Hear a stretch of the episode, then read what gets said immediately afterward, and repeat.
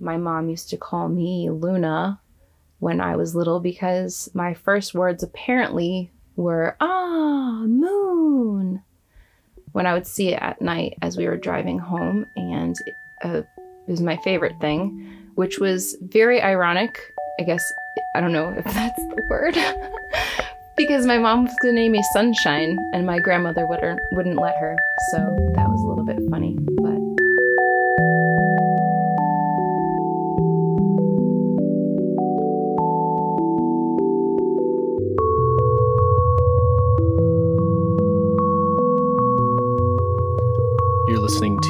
Here, Out There Stories from the Road. My name is Christopher Ives. Today I have a story for you from my friend Sarah. And if you have a young kid with you, or you're just a young kid at heart, I think you'll particularly like this story.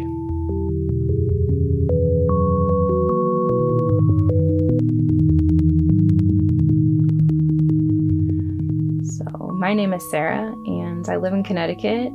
I happen to write a children's book, and I haven't yet had it illustrated, and I felt it needed to be shared still. So, um, I wrote this story to dedicate to my daughter.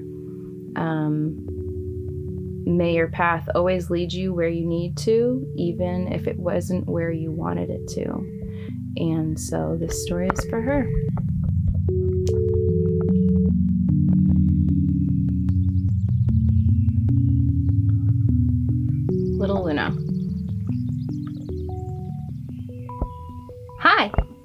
My name is Luna, and I'm seven years old. I live with my mom. We have a bunch of animals and a really big yard. My favorite thing to do is play outside. We have a pathway, a pond, and a garden.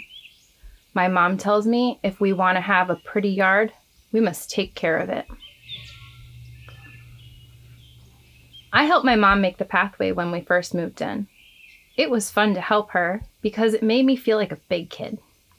I thought it would be easy, but I realized it was a lot of work. Those large flat stones were really heavy. She explained that each stone we laid down was like a new decision or goal we reached in our lives. You lay down each stone, creating your own path along the way. After making the pathway, we planted our flowers. A hand length deep is the best size hole for a plant. I learned that from my grandma. When I'm having a hard day, I like to come outside and walk along the path. I think it helps when I get outside in the sunshine and spend time with my flowers, trees, and other plants.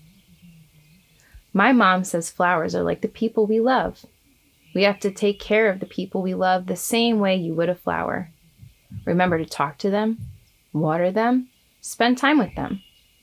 You can't water your friends silly, but you can tell someone you love them or listen to them when they need someone to talk to.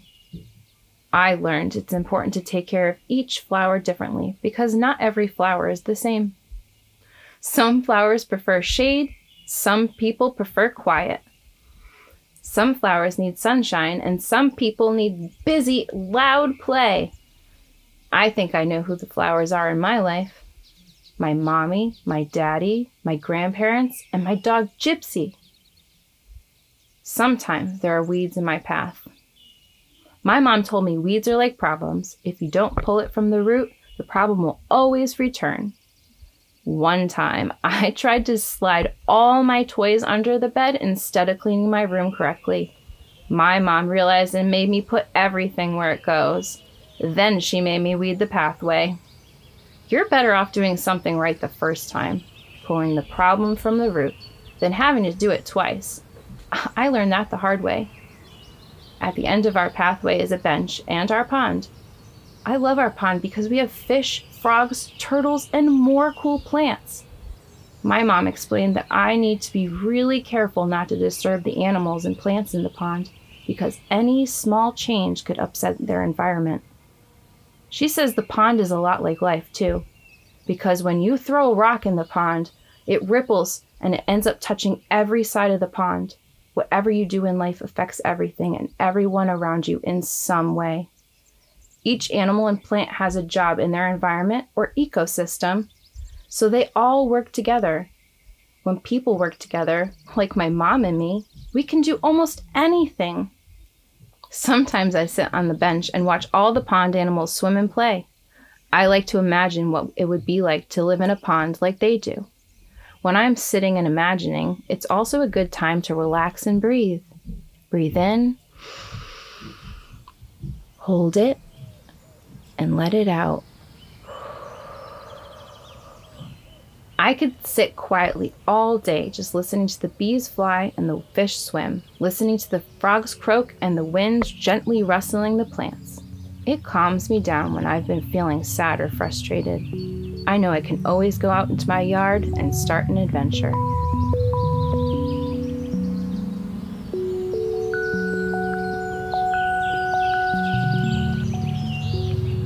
Okay, thanks for listening, and thank you so much to Sarah for sharing her story.